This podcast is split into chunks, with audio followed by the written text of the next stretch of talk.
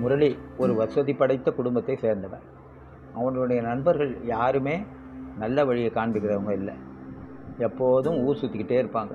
Cinema beach பார் இதுதான் இவங்களுடைய பொழுதுபோக்கு. கல்லூரி படிப்பையும் பாதியிலேயே விட்டுட்டான். பணம் இருக்குது கொடுக்க அப்பா இருக்கார். நமக்கு என்ன கவலை? ஜாலி பேர்ட் அப்படி தான் இவன் நினச்சிக்கிட்டு வந்தான். அப்பா மட்டும் அப்பப்போ சொல்லிக்கிட்டே இருப்பார். உன்னுடைய ஃப்ரெண்ட்ஸ் யாருமே சரியில்லைப்பா. நல்ல வழியில் எவனுமே அழைச்சிட்டு போகிற மாதிரி தெரியல. உன்னுடைய பணம் தான் அவங்களுக்கு முக்கியமாக தெரியுது. மொத்தத்தில் உன் போக்கே எனக்கு சரிப்படலை அப்படின்னு சொல்லிக்கிட்டே இருப்பார். எப் எப்போ பார்த்தாலும் ஏதாவது ஒரு காரணம் சொல்லி அவன் சமாளிச்சுட்டு பணத்தை வாங்கிட்டு போயிடுவான். அம்மா மட்டும் அப்பப்போ கொஞ்சம் சப்போர்ட் பண்ணி பண்ணிக்கிட்டு இருந்தாங்க. செல்லம் ஒரே பையன். அவங்களுக்கு விட்டு கொடுக்கவும் மனசு இல்லை அப்பா ஒரு பெரிய பிஸ்னஸ்மேன் அப்படின்னு சொல்லலைன்னாலும் ஓரளவுக்கு சுமாரான பிஸ்னஸ்மேன்னு சொல்லலாம். உழைச்சி முன்னுக்கு வந்தவர். மொத்தத்தில் சம்பாதிக்க அப்பா செலவு பண்ண பையன். நாட்கள் ஓடிக்கிட்டே இருந்தது. பையனுடைய கவலை தான் அப்பாவுக்கும் அம்மாவுக்கும். அம்மா கூட இப்போ கொஞ்சம் கொஞ்சமாக கவலைப்பட ஆரம்பிச்சிட்டாங்க. இருபத்தஞ்சி வயசை தாண்டிட்டானே. முரளியை தன்னோட ஃபேக்ட்ரிக்கு வா வேலையை கற்றுக்கோ அப்படின்னு அப்பப்போ அப்பா சொல்லிக்கிட்டே இருப்பார். நீ நல்லா ட்ரெயின் ஆகி ஆகிட்டேன்னா நான் அப்புறமா ரெஸ்ட் எடுத்துப்பேன். ஃபுல்லாக உங் உங்கள்கிட்டயே கொடுத்துருவேன். நீயே பார்த்துக்கலாம் அந்த ஃபேக்ட்ரியை அப்படின்னு சொல்லுவார். முரளியோட ஐடியாவே வேறு. நான் உங்களுடைய ஃபேக்ட்ரிக்கு வரமாட்டேன். நான் மட்டும் போகிறேன் நீங்கள் வரக்கூடாது. அப்படின்னு கண்டிஷன் போட்டான். வேலையை முதல்ல தெரிஞ்சுக்கோ. இல்லைன்னா உன்னை யாரும் அங்கே மதிக்க மாட்டாங்க. அப்புறம் ஃபேக்ட்ரியும் நஷ்டத்தில் போயிடும்பா. அதனால தான் சொல்கிறேன் அப்படின்னா. அவன் கேட்குற மாதிரி தெரியல. முரளியோடைய அப்பா இன்னும் கொஞ்சம் இறங்கியே வந்தார்னு சொல்லலாம். சரி நீ ஒன்று செய். நான் வரல. நம்ம மேனேஜர் இருக்கார் இல்லையா? அவரை நான் பார்த்துக்க சொல்கிறேன் அவருக்கு எல்லா விஷயமும் தெரியும். அதனால் நீ போறியா? ஃபேக்ட்ரிக்கு போ நாளையிலேருந்து. அப்படின்னா மேனேஜரை நம்புவீங்க என்ன நம்ப மாட்டீங்களா? இப்படி குறுக்கு கேள்வி க கேட்க ஆரம்பிச்சிட்டான். என்ன செய்யறதுன்னு தெரியல முரளியோடைய அப்பாவுக்கு. அப்பப்போ சொல்லுவான் என்னோடய ஃப்ரெண்டு பிரபு ஒருத்தன் இருக்கான்.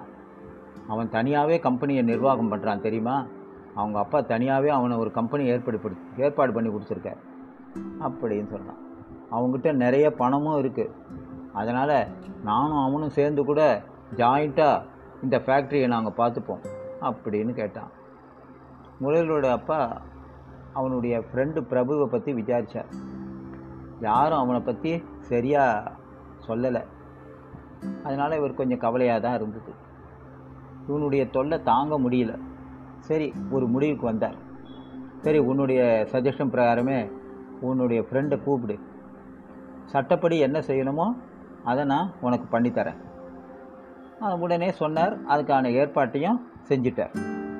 இப்போ இந்த ஃபேக்ட்ரியில் முரளியும் அவனுடைய ஃப்ரெண்டும் பார்ட்னர்ஸ் ஜாயிண்ட் பார்ட்னர்ஸ் பாதி பாதி லாபம் இருந்தாலும் சரி நஷ்டம் வந்தாலும் சரி அப்படின்னு தான் பிரிச்சுக்கிட்டாங்க.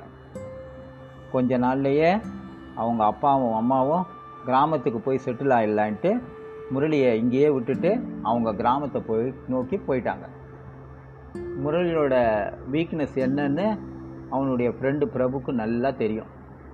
இவன் எப்பவும் போலவே ஃப்ரெண்ட்ஸு பாரு சினிமா அப்படின்னு தினம் தினம் ஆஃபீஸுக்கே வராமல் சுற்ற ஆரம்பிச்சிட்டான் பழைய பிரகாரம். ஃபேக்ட்ரிக்கு வரதே கிடையாது. கம்பெனி பணத்தை அப்பப்போ வாங்கிட்டு போக ஆரம்பித்தான் இது பிரபுவுக்கு ரொம்பவும் சாதகமாகவே போச்சுன்னு தான் சொல்லலாம். கொஞ்ச நாள்லையே ஒரு பெரிய குண்டை தூக்கி போடுற மாதிரி பிரபு வந்து முரளிக்கிட்ட ஒரு செய்தியை சொன்னான். அது என்ன தெரியுமா?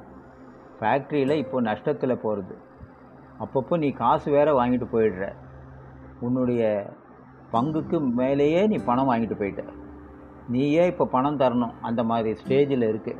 நீ என்ன சொல்கிற அப்படின்னா முரளிக்கு இப்போ தான் கொஞ்சம் கொஞ்சமாக புரிய வந்தது. ஐயோ இவன் நம்மளை ஏமாத்துறானா?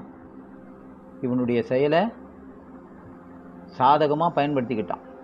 நல்லா ஒரு கேம் விளையாடுறான்னு இப்போ தான் புரிஞ்சுது அவனுக்கு.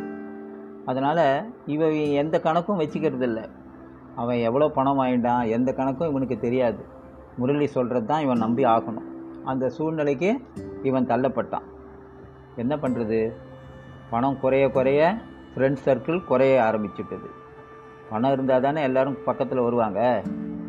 விஷயமும் கொஞ்சம் கொஞ்சமாக முரளிக்கும் புரிய ஆரம்பிச்சுது. கடைசியாக என்ன வழி? அப்பா அம்மாவை போய் பார்க்கணும். நடந்ததை சொல்லணும். மீண்டு வர என்ன வழின்னு அப்பாவை தான் கேட்கணும் அப்படின்னு நினச்சான். தான் செஞ்சது தப்புன்னு உணர்ந்துட்டான். முதல்ல கொஞ்சம் தயக்கமாக தான் இருந்தது. அப்பா அம்மா தானே எதுக்கு தயக்கப்படணும் அப்படின்னு கிராமத்துக்கு போய் அப்பா அம்மாவை பார்க்கறதுக்கு போயிட்டான்.